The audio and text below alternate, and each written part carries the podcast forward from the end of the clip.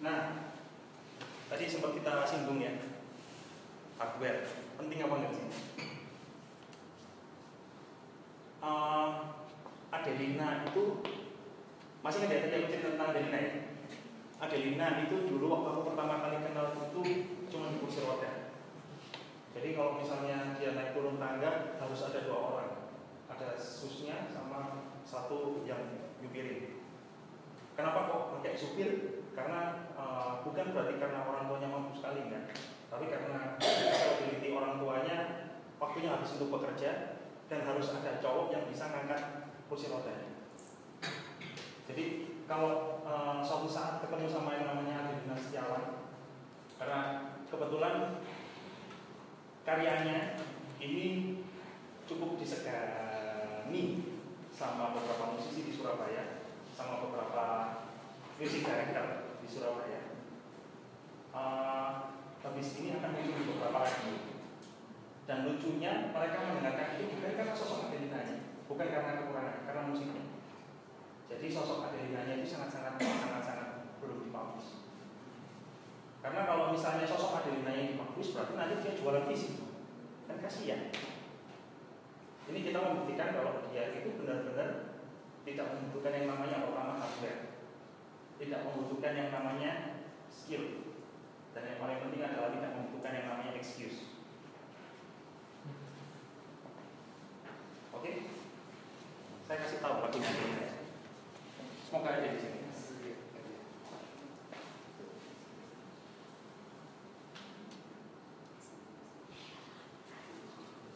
Oh nanti kita cari di internet aja.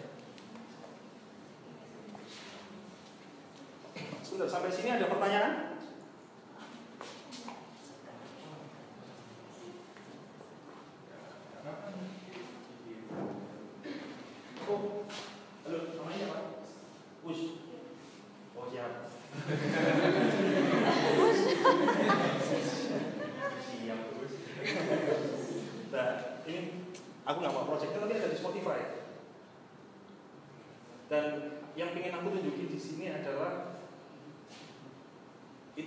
Basisnya adalah dari kepalanya dia, lirik semuanya itu dari kepalanya dia.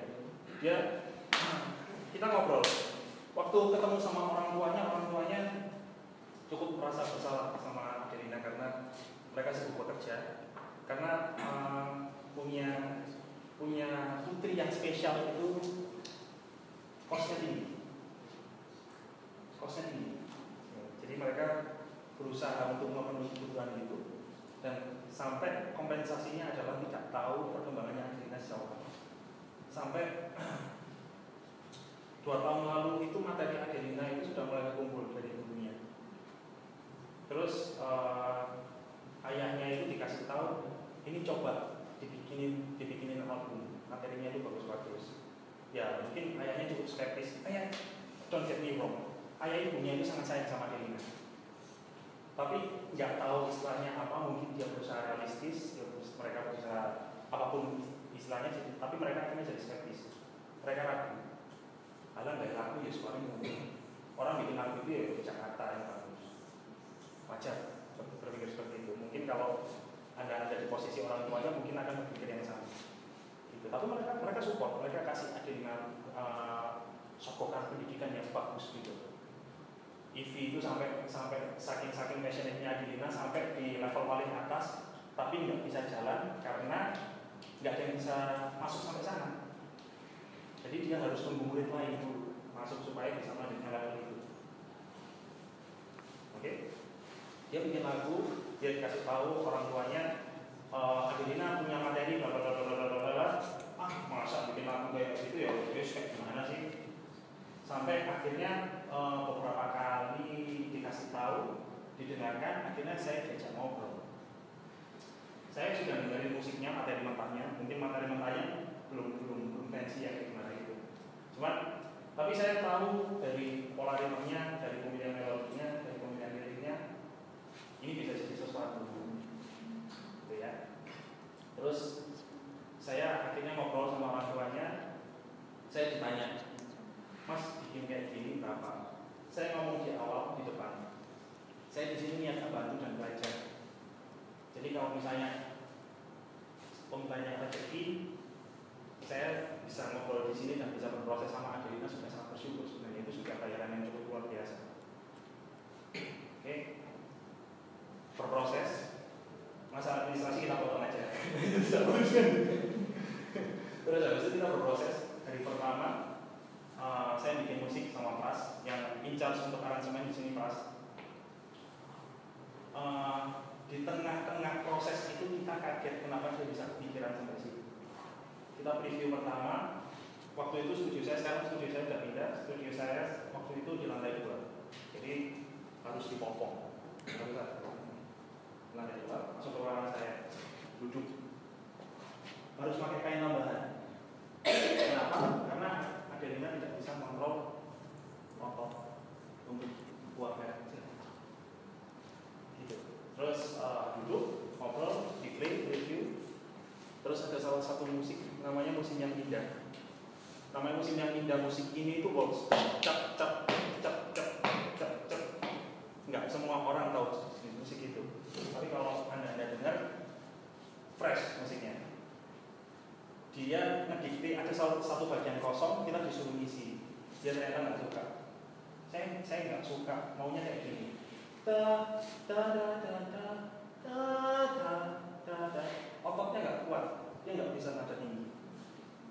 Terus waktu saya coba ngikutin apa yang dia mau,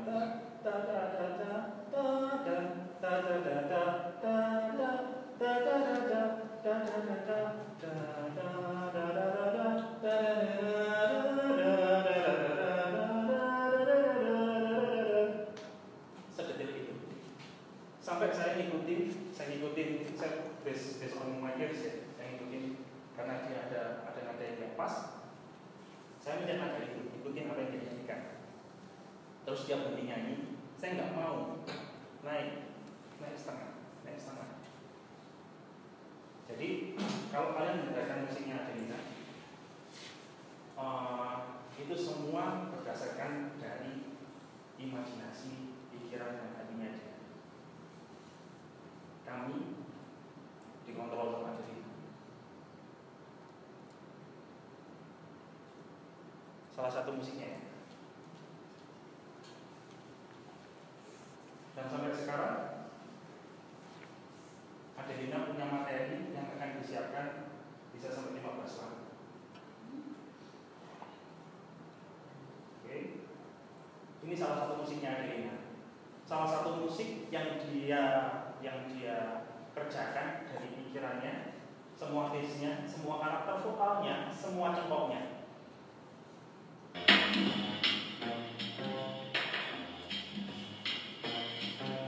Ku bisa tahu alamat rumahmu, ku bisa tahu alamat rumahmu. Aku pun juga tahu nomor teleponmu. Oh, pujaanku. Ku bisa tahu minuman favoritmu, ku bisa tahu makanan favoritmu. Aku pun juga tahu restoran favoritmu. Oh, pujaanku. Yang mengerjakan adalah orang yang tidak bisa melakukan apa-apa. Jadi harusnya kalau teman-teman di sini pulang di masih melakukan apa, harusnya mulai lagi. Oke, sampai sini paham ya? Lanjut ya, oke? Lanjut. Scoring multimedia. Struktur itu cukup penting. Cukup penting. 3 detik pertama itu menentukan keseluruhan sampai ending. Jadi kalau kalian bisa acquire 3-5 detik di awal, harusnya bangun ke belakangnya itu bisa. Saya pernah bikin musik untuk Edgar sekali lagi. Bisa nggak ya? Coba di YouTube. Di mana ya? Google Chrome ya. Nah itu.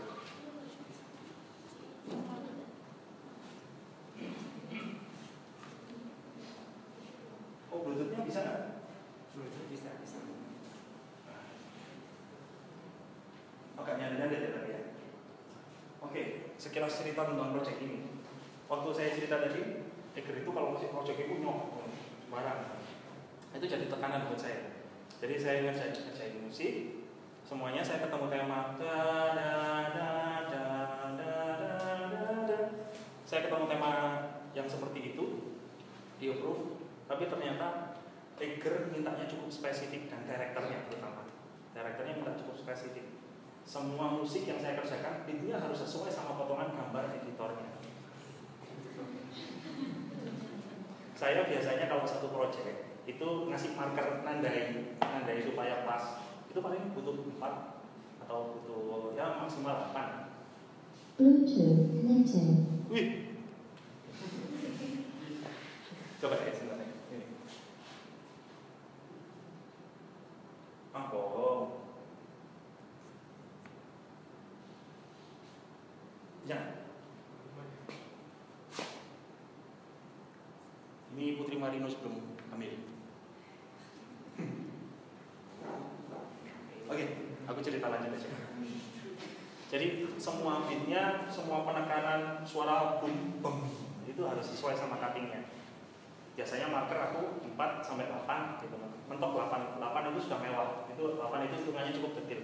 Di Edgar ini aku membutuhkan sekitar 54 marker. Dan perubahan tempo sebanyak 120. Jadi satu waktu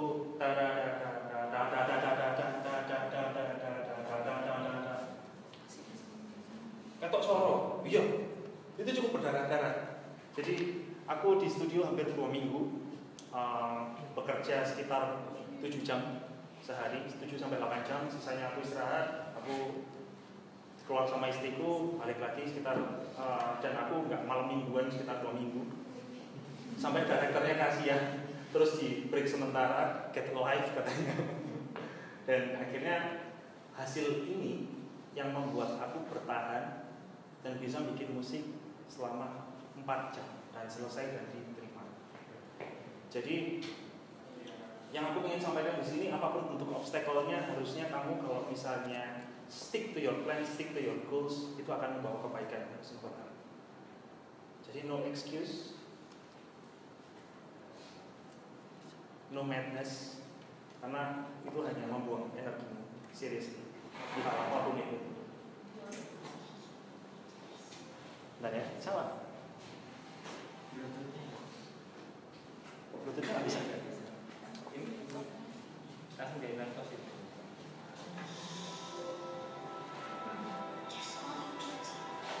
Oh, nggak dengar cuma, tapi dengar nggak itu musiknya? Nggak apa-apa.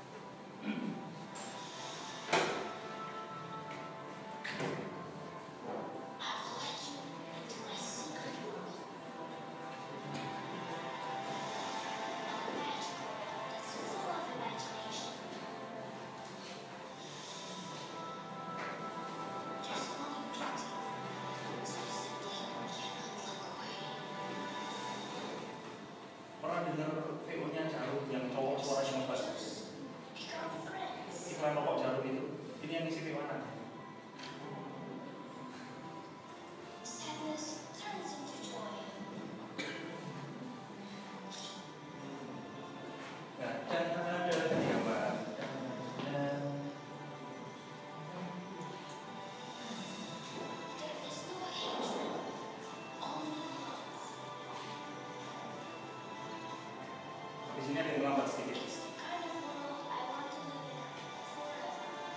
Yang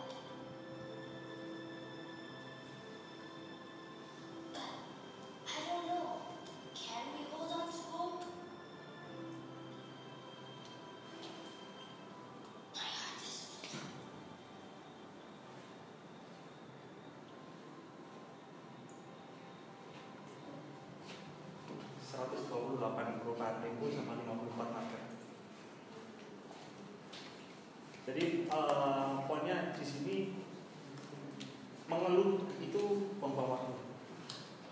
Mengeluh itu buang-buang waktu. Jadi taruh kemarahanmu itu di pekerjaan. Make it better. Day by day. Solusinya pertanyaan? Ada aja deh. Bisa balik.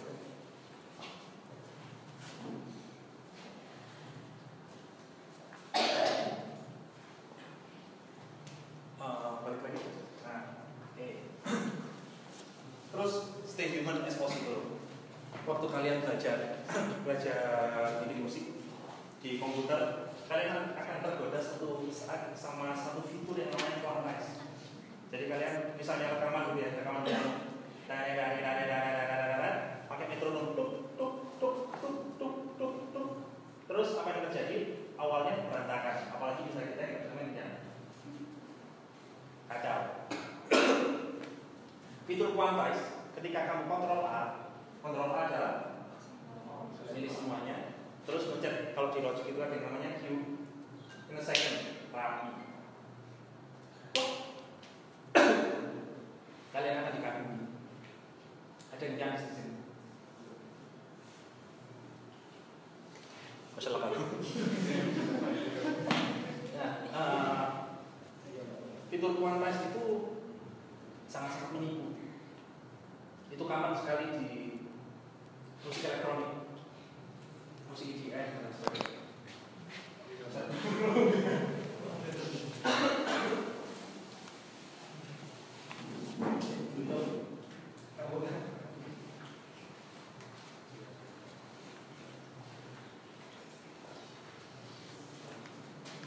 Aku mengerjakan market context ini kurang lebih 3 tahun.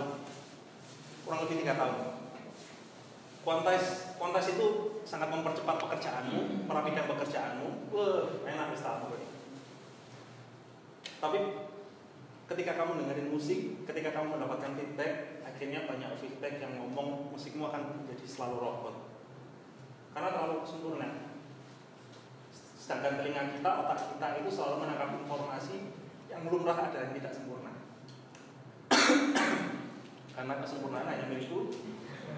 Secara copyright. Nah, jadi stay human as possible. Ada satu fitur di semua software itu namanya humanization. Jadi ketika kamu habis quantize, kamu kontrol A lagi, terus ada fitur namanya humanization. Tiba-tiba ini second lagi masih rapi, tapi nggak sempurna. Jadi seakan-akan yang main itu adalah manusia.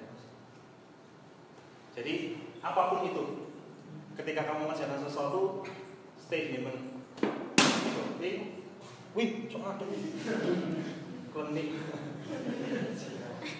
Apapun itu, sama konsepnya hampir sama ketika kamu mau nulis dari Indonesia ke Inggris terus habis itu pakai Google Translate. Ya jelas nggak sempurna lah itu, tapi kalau kamu menyerahkan semuanya sama teknologi itu adalah satu kesalahan yang fatal. Oke, lanjut ya. Iya.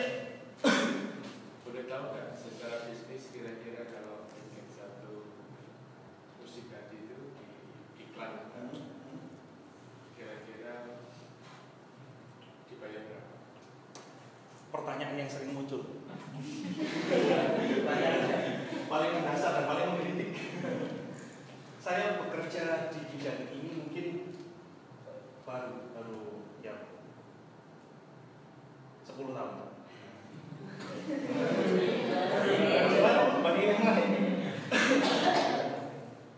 Saya bekerja mulai dari yang dulu. Saya pernah dibayar 500.000. Saya pernah dibayar untuk mengerjakan musik 15 menit itu 1.500.000.